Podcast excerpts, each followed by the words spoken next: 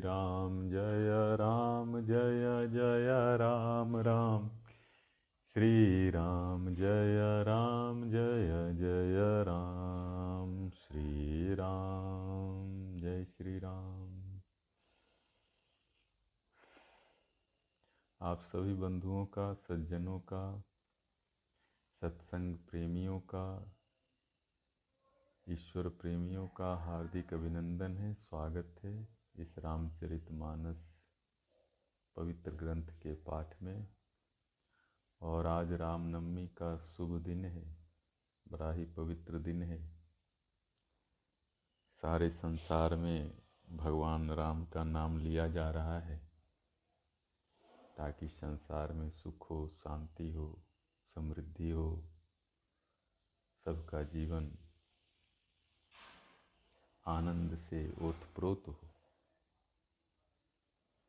विगत कुछ दिनों से हम लोग भगवान श्री राम का गुणगान कर रहे हैं और गोस्वामी तुलसीदास जी के रचित इस रामचरित मानस ग्रंथ का पाठ कर रहे हैं और कुछ स्वयं भक्ति और ज्ञान का विकास करने का प्रयास कर रहे हैं ताकि हमारे जीवन में भी शांति हो। आनंद हो स्वास्थ्य। हो हमारे परिवार में भी, क्योंकि भाई देखिए, सत्संग का प्रभाव स्वयं पे तो पड़ता ही है। आस पड़ोस पे भी पड़ता है। हम सत्संग करते हैं, सुनते हैं, सुनाते हैं, चर्चा करते हैं तो हमारा परिवार भी अच्छा होता है। आजकल परिवार में बड़े मनमुटाव होते हैं लोग मोबाइल पे ही बात करते हैं, घर परिवार में बात नहीं करते, पड़ोसी से बात कर सकते, दुकान पे जाके बात कर सकते, दोस्तों से बात कर सकते, घर में बातचीत नहीं होती, सत्संग की चर्चा नहीं होती है। कुछ कारण होगा? ये अचानक से नहीं हो रहा कि समाज में, परिवार में प्रेम का लोप हो रहा है। और वैमनस्य ईर्ष्या घृणा बढ़ती जा रही है। इसका कारण यह है कि हम कहीं न कहीं ईश्वर से दूर हो रहे हैं। ईश्वर ही वह साधन है, वह स्रोत है, वह मार्ग है, वह पथ है, जहाँ से हमारे भीतर आनंद आता है। शांति आती है, प्रेम आता है। जब हमारे भीतर शांति होगी, प्रेम होगा, तभी तो हम दूसरे में बांटेंगे। हमारे भीतर कुछ ना हो बांटने को तो किससे क्या कहना और किससे क्या सुनना? सुनना, बोलना, समझना तो तभी होता है जब व्यक्ति भीतर शांत हो। ना सिर्फ़ शांत हो, भीतर से राजा हो भीतर से पवित्र भी हो, भीतर से आनंदित भी हो। भीतर आनंद हो, शांति हो तो व्यक्ति सहज ही सुंदर व्यवहार करने लगता है, सुंदर वचन बोलने लगता है, सुंदर काम करने लगता है। सुंदर काम नहीं हो पा रहा है, वचन मीठे नहीं हैं, वाणी में स्वाद नहीं है विचार भी कलुषित हैं। मतलब जीवन में भक्ति का अभाव है। मतलब ईश्वर में श्रद्धा नहीं है। मतलब ईश्वर के प्रति हमारा समर्पण नहीं है। करके देखिए, कुछ महीने, कुछ वर्ष, निश्चित रूप से जीवन में आनंद आता है। क्योंकि संसार में हम कैसे रहते हैं? किसके साथ रहते हैं? क्या सोचते हैं? क्या विचारते हैं? क्या सुनते हैं और क्या समझते हैं? इसका प्रभाव जीवन पे पड़ता है। तो यदि हम रामायण की कथा सुनते हैं और उसकी चर्चा करते हैं और उसको समझते हैं तो यह आज न कल आपके जीवन को रूपांतरित करता है, परिवर्तित करता है। और आप जीवन में सहज हो जाते हैं, सरल हो जाते हैं, मीठे हो जाते हैं। इसीलिए तो भक्ति करना है, इसीलिए तो भक्त बनना है। भक्त बनना कोई मूर्खता नहीं है। भक्त बनना कोई साधारण बात नहीं है। आप हनुमान जी को देखिए, कहते हैं वानर का शरीर है। लेकिन भक्ति के माध्यम से ही तो आज घर घर में उनकी पूजा होती है और हर एक समाज में उनका मंदिर है। बच्चा बच्चा हनुमान चालीसा का पाठ करता है। आप हमारे नंदी जी को देखिए, बैल हैं। लेकिन भगवान शिव का नाम जपते हैं, ओम नमः शिवाय, ओम नमः शिवाय करते हैं। तो देखिए, कैलाश में रहते हैं। कोई भी व्यक्ति अपने जीवन में चाहता है कि भगवान शिव का सानिध्य मिले। अब ये तो वृषभ हैं, बैल हैं, लेकिन इनको भगवान का सानिध्य प्राप्त है। भक्ति का प्रभाव है। तो भक्ति से, सत्संग से जीवन में सुधार होता है। प्रत्येक व्यक्ति को यह समझना चाहिए और चाहे या ना चाहे सत्संग अपने कल्याण के लिए और अपने आसपास के लोगों के कल्याण के लिए करना चाहिए। क्योंकि जो हम बोलते हैं, समझते हैं, उसी का परिणाम हम समाज में, परिवार में देखते हैं। तो यदि हम भगवान का गुणगान करेंगे तो उसका प्रभाव होगा। चलिए हम लोग आगे बढ़ेंगे सत्संग में। बालकांड में हम लोग हैं। दोहा सात पढ़ते हैं, सुनिए। ग्रह भेषज जल पवन पट, पाई कुजोग सुजोग। हो ही कुवस्तु सुवस्तु जग लकहीं सुलक्षण लो कुसंग और सुसंग की बात संत गोस्वामी जी कर रहे हैं। वो बता रहे हैं कि जो ज्ञानी लोग हैं, उनको तो ये बात पता है कि ग्रह या दवाई या पानी, वायु और कपड़ा, ये पाँच चीज़ जो है जैसा संग होता है, उस संग के अनुसार वो अपना रूप बदल लेता है। अच्छा हो जाता है, बुरा हो जाता है। अब ये जो पानी है, पानी पे तो वैज्ञानिक लोग भी प्रयोग किए हैं। मैं एक किताब पढ़ रहा था। कोई जापान के वैज्ञानिक उसको लिखे थे। उसमें वो दिखाए, प्रयोग को दिखाते हैं कि पानी को जब हम कोई अच्छी बात बोलते हैं, सुंदर बात बोलते हैं, भगवान का नाम बोलते हैं मान लो। तो पानी के जो अणु हैं, उसका जब फ़ोटो लिया जाता है तो बड़ा सुंदर आता है। और पानी को कुछ गलत बोलते हैं, बुरा बोलते हैं, तब उसका फ़ोटो लेते हैं तो बड़ा ही कीचड़ जैसा आता है, खराब जैसा आता है। मतलब क्या हुआ? मतलब ये हुआ कि पानी पे शब्दों का प्रभाव पड़ता है। और हमारा और आपका शरीर जो है, पानी से बना है। हमारे आपके शरीर में सत्तर प्रतिशत, आधे से अधिक पानी ही पानी इसका क्या मतलब हुआ? मतलब ये हुआ कि जो हम अच्छा बोलेंगे तो हमारा पानी अच्छा होगा अच्छा सुनेंगे तो हमारे भीतर का पानी अच्छा होगा। अच्छा नहीं बोलेंगे अच्छा नहीं सुनेंगे तो हमारे भीतर, हमारे शरीर में आधे से अधिक जो पानी है वो खराब हो जाएगा, उससे हम बीमार पड़ जाएँगे। तो एक कारण देखिए बड़ी सूक्ष्म बात है। यहाँ गोस्वामी जी समझा रहे हैं कि कुसंग सुसंग पाके पानी भी खराब अच्छा होता है। मतलब यदि हम सत्संग करते हैं, अच्छी बातें करते हैं, अच्छी बातें सुनते हैं तो हम अपने पानी को अच्छा करते हैं। पानी भीतर अच्छा होगा, स्वास्थ्य अच्छा होगा, आप खुश रहेंगे। और पानी भीतर खराब हो गया तो क्या होगा? आप दुखी रहेंगे, बीमार रहेंगे। ऐसे वायु भी है, वस्त्र भी है। वस्त्र भी हमें साफ़ सुथरे पहनने चाहिए, सबके वस्त्र नहीं पहन लेने चाहिए, अपने वस्त्र ही पहनने चाहिए। है ना? वायु, खुली वायु में प्राणायाम करना चाहिए। अभी तो बहुत योग के गुरु हैं, आपको प्राणायाम सिखाते हैं। तो जहाँ गंदा वायु हो, वहाँ से थोड़ा हटके हमको प्राणायाम करना चाहिए। दवाई वगैरह भी जो लेते हैं, यदि कोई सज्जन कोई अच्छी जगह से दवाई लें तो अच्छा है, आयुर्वेद बहुत अच्छा है। और ग्रह वगैरह तो शांत करने के लिए मंत्र अच्छी विधि है। भगवान जी का नाम लीजिए, सबसे अच्छा वही उपाय है। तो यहाँ ये चीज़ समझाया गया। और मैंने आपको जल के माध्यम से समझा दिया कि कैसे ये सब चीज़ें भी प्रभावित करती हैं। तो हमको ये समझ के इनको ठीक करने के लिए भक्ति करना चाहिए। सम प्रकाश तम पाख दुहू, नाम भेद विधि कीन शशि शोषक पोषक समुझी, जग जस अपजस की।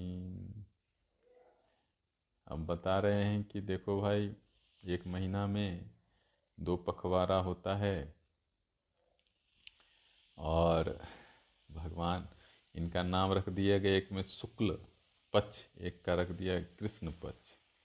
एक में चंद्रमा बढ़ता है और एक में चंद्रमा घटता है। तो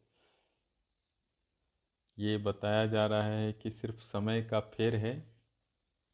समय जब अच्छा आता है तो चाँद बढ़ने लगता है। समय जब खराब आता है तो चाँद घटने लगता है। क्या कहने चाह रहे हैं?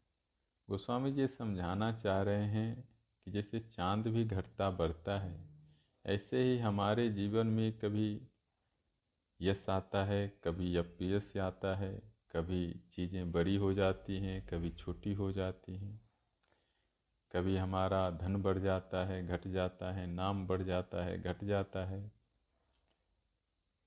हमको ये चीज़ समझ के भक्ति करना चाहिए। क्योंकि कोई भी चीज़ स्थिर नहीं है, जैसे यहाँ चाँद का उदाहरण दिया जा रहा है। पूर्णिमा में चाँद पूरा है, अमावस्या में चाँद गायब है। इसी तरह हमारे जीवन में भी कभी अंधकार है, कभी प्रकाश है, कभी सुख है, कभी दुख है। कभी अच्छा है, कभी अच्छा नहीं है। समय के अनुसार बदलता है। व्यक्ति को निराश नहीं होना चाहिए। साहसी होना चाहिए, वीर होना चाहिए। और व्यक्ति को इन समय में भी ईश्वर का स्मरण करना चाहिए। भगवान राम का गुणगान करना चाहिए। भगवान की भक्ति में इतनी शक्ति है कि व्यक्ति विपरीत समय को भी हँसते हँसते काट सकता है। कथा आगे आएगी, आप देखेंगे। कथा में भगवान राम पे भी कई तरह की समस्या आती हैं मायावश, लेकिन भगवान शांत भाव से उन समस्याओं को झेलते हैं।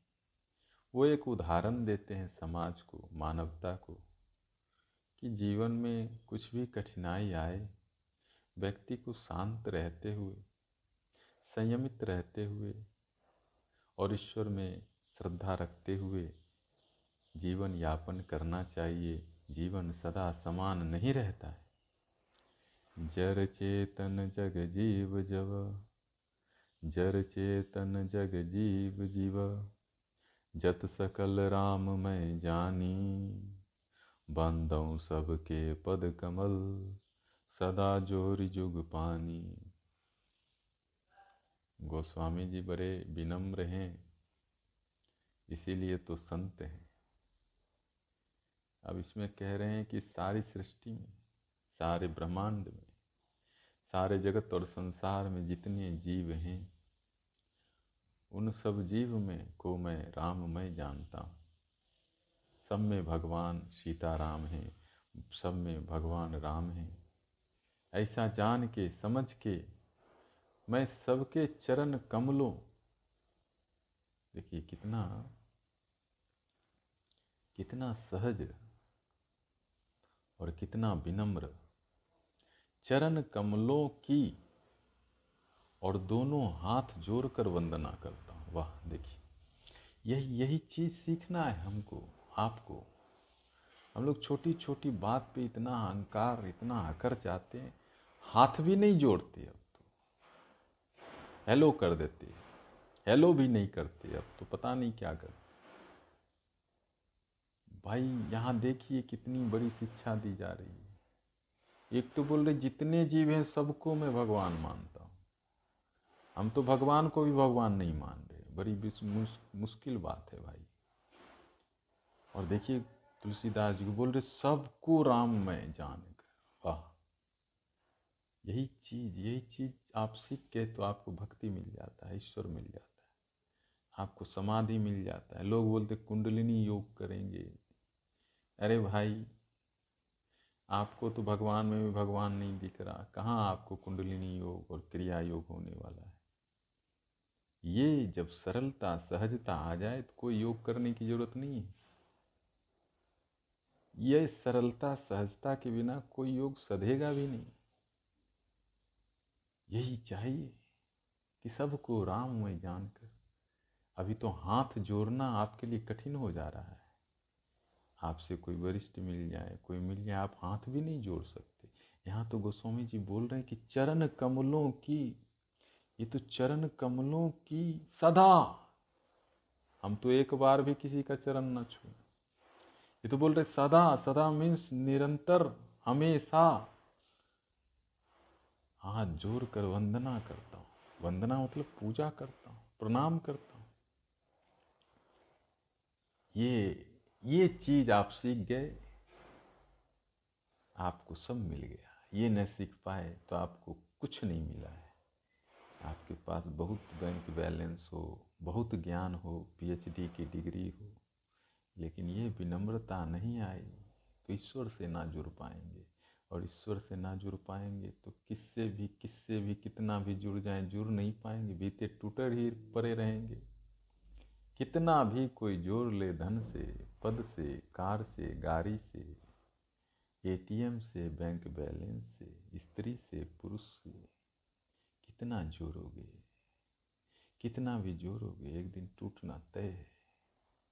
आज नहीं तो कल कल नहीं तो परसों, समय सबको तोड़ देता है। अभी देखिए, कोरोना ने किसने किसनों को तोड़ दिया? महामारी आई। सब उथल पुथल करके चली गई। लेकिन जो व्यक्ति सब में ईश्वर को देखने लगे, भगवान को देखने लगे, और सबके प्रति विनम्र हो जाए, सबके प्रति हाथ जोड़ ले, और सबके चरण कमलों की वंदना करना सीख जाए, हम तो माँ बाप की भी ना करें, गुरुजनों की भी ना करें। सबकी तो बात ही अलग हो गई भाई। हमारे यहाँ नवरात्रि होता है। माता बहनों के भी पैर लोग छूते हैं, पूजा करते हैं।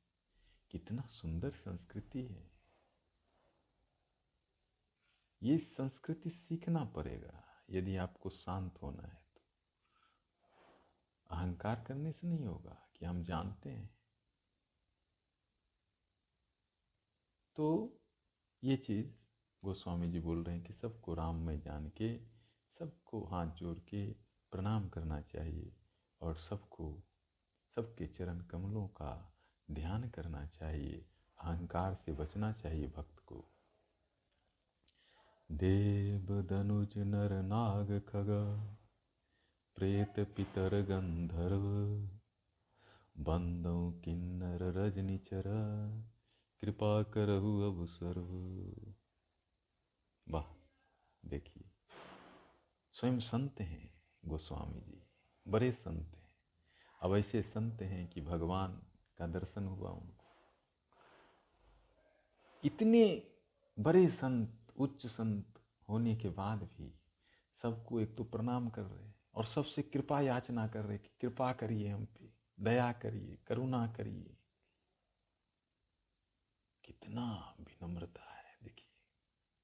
अच्छा हमारी सृष्टि में देवता भी होते हैं, दैत्य भी होते हैं, मनुष्य, नाग, पक्षी, प्रेत, पितर, गंधर्व, किन्नर, निशाचर, ये सब नाम हैं।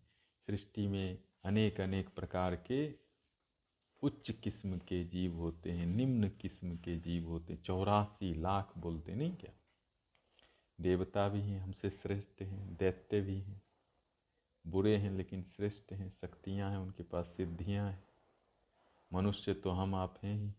नाग होते हैं नाग लोक होता है, जहाँ बड़े बड़े नागों के राजा रहते हैं। बड़े बड़े पक्षी हैं, प्रेत है, पितर जो हमारे दादा परदादा होते हैं, पितर कहलाते हैं। गंधर्व, किन्नर, ये सब स्वर्ग में रहते हैं, ऐसा कहा जाता है। मतलब कई प्रकार के जीव हैं, शास्त्रों में वर्णन आता है अब हमारे संत जी, हमारे गोस्वामी जी, उनको भी प्रणाम कर रहे हैं। बोलने, सबको प्रणाम करता हूँ। आप सब हम पे कृपा कीजिए। देखिए, ये विनम्रता ही सीखना है हमको भी और आपको। ये सीख लिए तो आप संत हो गए, ये आप सीख लिए तो आप भक्त हो गए, ये आप सीख लिए तो आप योगी हो गए, ये आप सीख लिए तो आप ज्ञानी हो गए, ये आप सीख लिए तो आप सब सीख लिए। ये नहीं सीखे तो आप कुछ नहीं सीखे। सब में ईश्वर का दर्शन, सब में भगवत्ता का दर्शन, सब में उस ब्रह्म का दर्शन, सब में उस राम का दर्शन, सब में उसी परमात्मा, परमेश्वर, महेश्वर का दर्शन। यह सीखना अत्यंत अत्यंत आवश्यक है। भेदभाव नहीं, घृणा द्वेष नहीं जाति पाति नहीं स्त्री पुरुष नहीं, छोटा बड़ा नहीं। आप ये देखिए तुलसीदास जी तो प्रेत और पितर, किन्नर और निशाचर, नाग और पक्षी को भी प्रणाम कर रहे हैं। क्या हम कर पाते हैं? दैत्य को भी प्रणाम कर रहे हैं। क्या हम कर पाते हैं? यदि हम सबको प्रणाम कर पाते हैं, तभी हम राम के भक्त हैं। तभी तो हम गोस्वामी जी को समझ पाए, तभी तो हम तुलसीदास जी को समझ पाए, तभी तो हम रामचरित मानस समझ पाए। नहीं तो कहाँ समझे? समझा रहे हैं, समझ नहीं रहे। समझा सब रहे। हम भी आपको समझा रहे हैं, लेकिन क्या हम समझ रहे हैं? हम तभी समझ रहे हैं जब आप में हम अपने ईश्वर को देख रहे जब हम आपने अपने राम को देख रहे जब आपने, हम अपने ईश्वर, परमेश्वर को देख रहे और यही, यहीं से भक्ति का आरंभ होता है। यहीं से विनम्रता का आरंभ होता है। यहीं से भक्ति योग आरंभ होता है। दास से भाव। दास से भाव, सेवा का भाव। सबके प्रति। और कृपा कीजिए, करुणा कीजिए, दया कीजिए, ऐसा भाव परमात्मा के प्रति और सब तो परमात्मा का ही रूप है।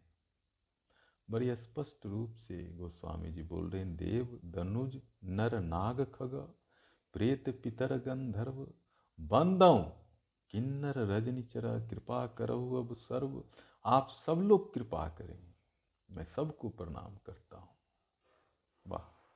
आकर चार लाख चौरासी, जाति जीव जल थल नववासी सिय राम मैं सब जग जानी, करूँ प्रणाम जोरी जुग पानी। वाह, चौरासी लाख प्रकार के जीव इस सृष्टि में भाई, एक दो हो तो बात हो जाए। चौरासी लाख? भाई, गिनती भी ना हो पाएगी हमसे तो। अच्छा ये रहते कहाँ हैं? बोलते हैं, ये जल में रहते हैं, पृथ्वी में रहते हैं और आकाश में भी रहते हैं। तीनों जगह ये लोग रहते हैं। सारा संसार छोटे बड़े जीवों से भरा है और सारा जीव परमात्मा के अंश से भरा है। परमात्मा ही सब में श्वास ले रहा है। आप में, हम में, आखिर वह कौन सी शक्ति है जो बोलता है, देखता है, सुनता है?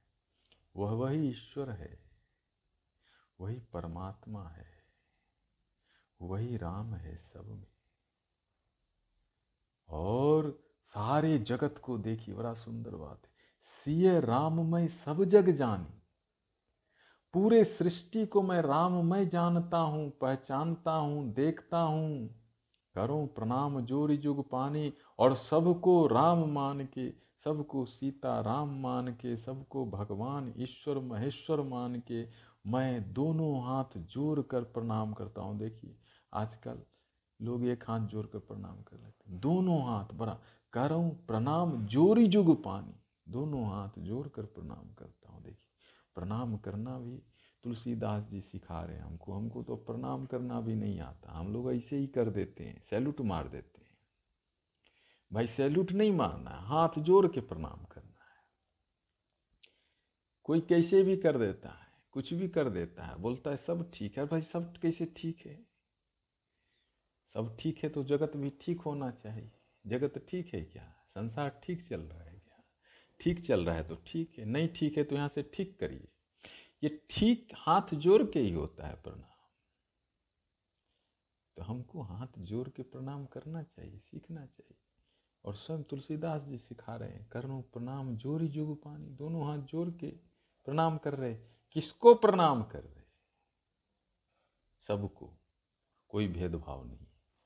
सारे जगत को सीता राम मैं जानकर प्रणाम कर रहे क्यों कर रहे क्योंकि परमात्मा अनंत है। सब जगह है कन कन में है। हर रूप में, हर जगह वही ईश्वर है। ईश्वर के अलावा कुछ नहीं है भाई। सब कुछ ईश्वर है। मैं नहीं कह रहा हूँ, गोस्वामी जी स्वयं कह रहे बोल रहे, सारे जगत को श्री सीताराम मैं जानकर, मैं दोनों हाथ जोड़ कर प्रणाम करता हूँ। मतलब यह है कि सारी सृष्टि सीताराम जी की है, सारी सृष्टि भगवान राम जी की है, सब कुछ भगवान का है, ऐसा जानना चाहिए, मानना चाहिए, स्वीकार करना चाहिए। और बार बार ईश्वर का स्मरण करके सबको प्रणाम करना चाहिए। किसी से द्वेष नहीं रखना चाहिए। द्वेष ईर्ष्या तो भावनाओं का मल है। उससे तकलीफ़ होती है। उसको त्यागना चाहिए। नफरत से बचना चाहिए। प्रेम बढ़ाना चाहिए। प्रेम ही भक्ति है। भक्ति ही प्रेम है।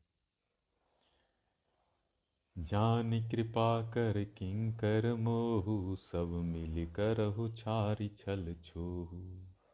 निज बुद्धि बल भरोस मोहि नाही, ताते विनय करहूँ सब पाही। देखिए, इतने बड़े संत हैं, इतने बड़े ज्ञानी भगवान के भक्त हैं तुलसीदास जी, फिर भी बार बार सबसे कृपा याचना कर रहे करुणा मांग रहे कि दया कीजिए। मुझे अपना दास जानिए, नौकर जानिए। आप लोग कृपा के सागर हैं, कृपा की खान हैं, दया की खान हैं, दया के सागर हैं, करुणा के सागर हैं। आप लोग ईश्वर की संतान हैं। आप लोग मेरे प्रति छल न रखिए, सारा छल त्याग दीजिए, मुझ पे कृपा कीजिए। क्योंकि मेरी जो बुद्धि है, मेरा जो विचार है मेरी जो भावनाएँ हैं, मेरा जो मन है, उसका कोई भरोसा नहीं है। मुझे स्वयं पे कोई भरोसा नहीं है। मेरा मन तो विचलित है, मेरी बुद्धि तो विचलित है, मेरी इंद्रियाँ तो विचलित है। मुझे स्वयं का भरोसा नहीं है। इसलिए मैं आपसे विनती करता हूँ, आप सबसे विनती करता हूँ, कृपा और करुणा माँगता हूँ। वाह! देखिए, एक महान संत के वचन। इतने बड़े भक्त, इतने बड़े ज्ञानी, रामचरितमानस लिख दिए, सारी दुनिया पढ़ रही है। और कहते हैं, हमको बुद्धि का कोई भरोसा हमको बुद्धि है ही नहीं। निज बुद्धि, बल भरोस मोही नाही, मुझे अपनी बुद्धि पे भरोसा नहीं है, मुझे अपने ज्ञान पे भरोसा नहीं है, मुझे अपने विचार पे भरोसा नहीं है, मुझे अपने वाणी पे भरोसा नहीं है, मुझे अपने पे भरोसा नहीं है। निज बुद्धि बल भरोस मोही नाही, ताते विनय करो सब पाही, इसीलिए तो मैं विनती करता हूँ, प्रार्थना करता हूँ, प्रणाम करता हूँ, चरण कमलों की वंदना करता हूँ बार बार करता हूँ और सबकी करता हूँ, क्योंकि मैं जैसा हूँ, कुछ नहीं। भगवान को चाहता हूँ, भगवान को मानता हूँ, लेकिन हूँ कुछ नहीं, कुछ भरोसा नहीं, कोई ज्ञानी नहीं हूँ। कोई बुद्धिमान नहीं हूँ।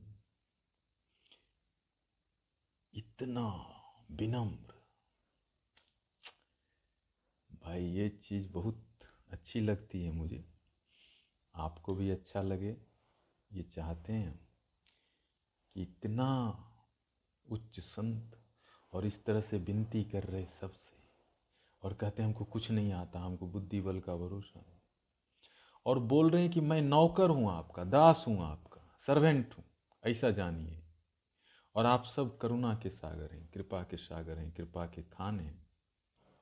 और आप लोग जो भी हैं, जैसे मेरे प्रति छल मत रखिए, बेईमानी मत रखिए। मुझ पर दया करिए, कृपा करिए। वाह, क्या बात है, देखिए। देखिए, हम लोग को भी ये सीखना चाहिए, यदि हमको भगवान की भक्ति करनी है, भगवान राम का गुणगान करना है तो हम लोग को भी ये विनम्रता यहाँ से सीखनी चाहिए। बुद्धि का, बल का, धन का, पद का कोई भरोसा नहीं है। ठीक कह रहे हैं गोस्वामी जी। ठीक कह रहे हैं, बिल्कुल ठीक कह रहे हैं।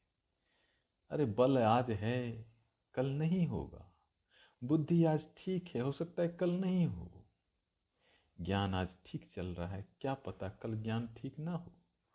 बुद्धि बल, ज्ञान किसका सदा एक जैसा रहता है?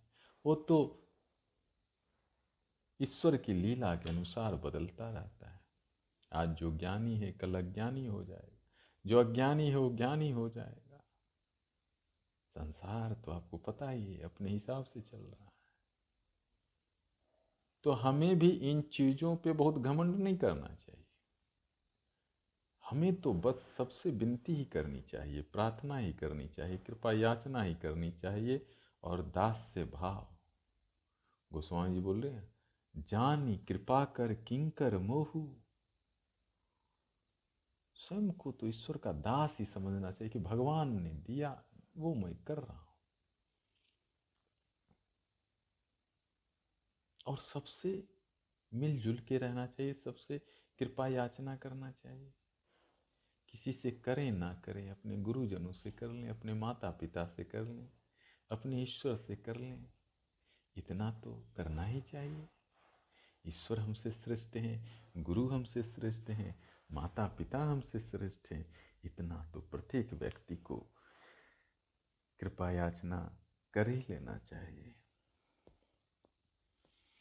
करन चहु रघुपति गुण गाहा, लघुपति मोरि चरित अवगाहा, सूजन एक अंग उपाऊ मन मति रंक मनोरथ राऊ गोस्वामी जी कहते हैं कि भगवान श्री राम जी के गुणों का वर्णन करना चाहता हूँ, उनका गुणगान करना चाहता हूँ, उनकी महिमा का वर्णन भगवान की कथा करना चाहता हूँ। करण चहूँ, रघुपति गुण गाहा। लघुमती मोरी चरित्र अब कहा, लेकिन मेरी बुद्धि बड़ी छोटी है। मन छोटा है। ज़्यादा बड़ा नहीं है। और भगवान राम जी का चरित्र, गुणगान तो अथा है। अब सही बात है, भगवान है अब भगवान की लीला का कौन वर्णन कर सकता है? हम कोशिश कर रहे बहुत संत कोशिश करते हैं, लेकिन कहाँ हो पाता है? हम लोग की बुद्धि उतनी कहाँ बड़ी है? भगवान अनंत है हम लोग, छोटे बुद्धि वाले। तुलसीदास जी बोल रहे मेरी बुद्धि छूटी है। और भगवान जी का चरित्र गुण तो अथा है। कोई उपाय मुझे नहीं दिख रहा कि मैं भगवान का वर्णन कर सकूँ। लेकिन चाहता हूँ। देखिए चाह भी बड़ी है, मनोरथ राजा है, मन छोटा है। मन में उतने विचार वचन नहीं बन पा रहे। ऐसा गोस्वामी जी बोल, बाकी हैं वो महान संत। ऐसा बोल रहे हैं, ये और उनको महान बनाता है। कह रहे हैं कि मेरे बुद्धि छोटी, मेरा मन छोटा, मैं भी छोटा। दास हूँ, कृपा करिए, प्रणाम करता हूँ, विनती करता हूँ। भगवान का गुणगान करना चाहता हूँ, कथा करना चाहता हूँ, लेकिन मुझे कोई उपाय नहीं सोचता कैसे करूँ, कहाँ जाऊँ, कैसे करूँ। मतलब एक चीज़ ये समझिए कि भक्ति में एक ऐसी दशा आती है, यहाँ से ये समझिए कि भक्त तो बड़ा उच्च हो जाता है। इतना उच्च हो जाता है कुछ समझना मुश्किल है उनको। लेकिन उस उच्च स्थिति में अपने आप को बड़ा छोटा समझता है।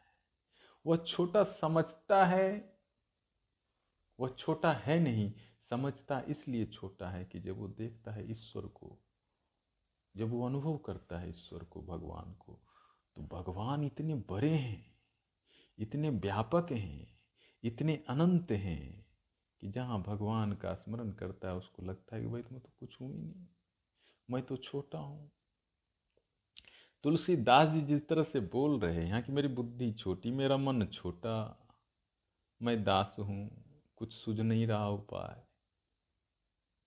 ये भक्ति की पराकाष्ठा है। ऐसे भक्त हो गए हैं कि इनको लगता है कहाँ भगवान का गुणगान, कहाँ उनका चरित्र, कहाँ उनका मैं कथा लिखने बैठ गया और कहाँ मैं। किसी को भी लगेगा। हमको भी लगता है। मैं भी जब सोचता हूँ कि अच्छा रामचरित मानस का पाठ करेंगे तो हर दिन जब मैं पाठ करने बैठता हूँ लगता है क्या मैं कर पाऊँगा? क्या मैं कुछ बोल पाऊँगा? हर बार यही लगता है मुझे। बोल देता हूँ, शायद आप सुन भी लेते हैं, शायद आपको अच्छा भी लगता होगा, लेकिन विश्वास कीजिए, जब भी बैठता हूँ बोलने तो लगता है क्या मैं बोल पाऊँगा? क्या मैं कुछ कह पाऊँगा? क्या मैं दो मिनट भी बोल पाऊँगा? और सच मानिए तो मैं जो बोल पाता हूँ, वह आप लोग की ही कृपा है, वह ईश्वर की ही कृपा है। वह ईश्वर का ही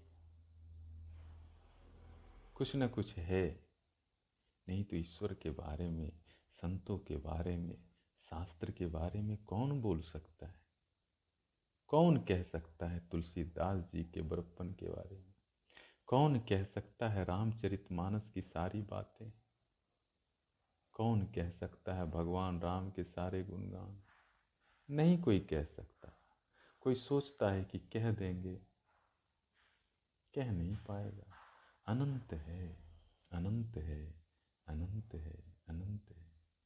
हम लोग फिर मिलेंगे और फिर कुछ कुछ सत्संग करेंगे और भगवान का स्मरण करेंगे, गोस्वामी जी का स्मरण करेंगे ताकि हमारे जीवन में भी सुख हो, शांति हो, आनंद हो, प्रसन्नता हो रोग क्लेश दूर हो, घर में, परिवार में, समाज में सुख शांति हो। वह सत्संग से ही संभव है और कोई माध्यम नहीं है तो हम लोग सत्संग करते रहेंगे और भगवान का स्मरण करते रहेंगे। ओम नमः शिवाय। जय राम, श्री राम, जय राम।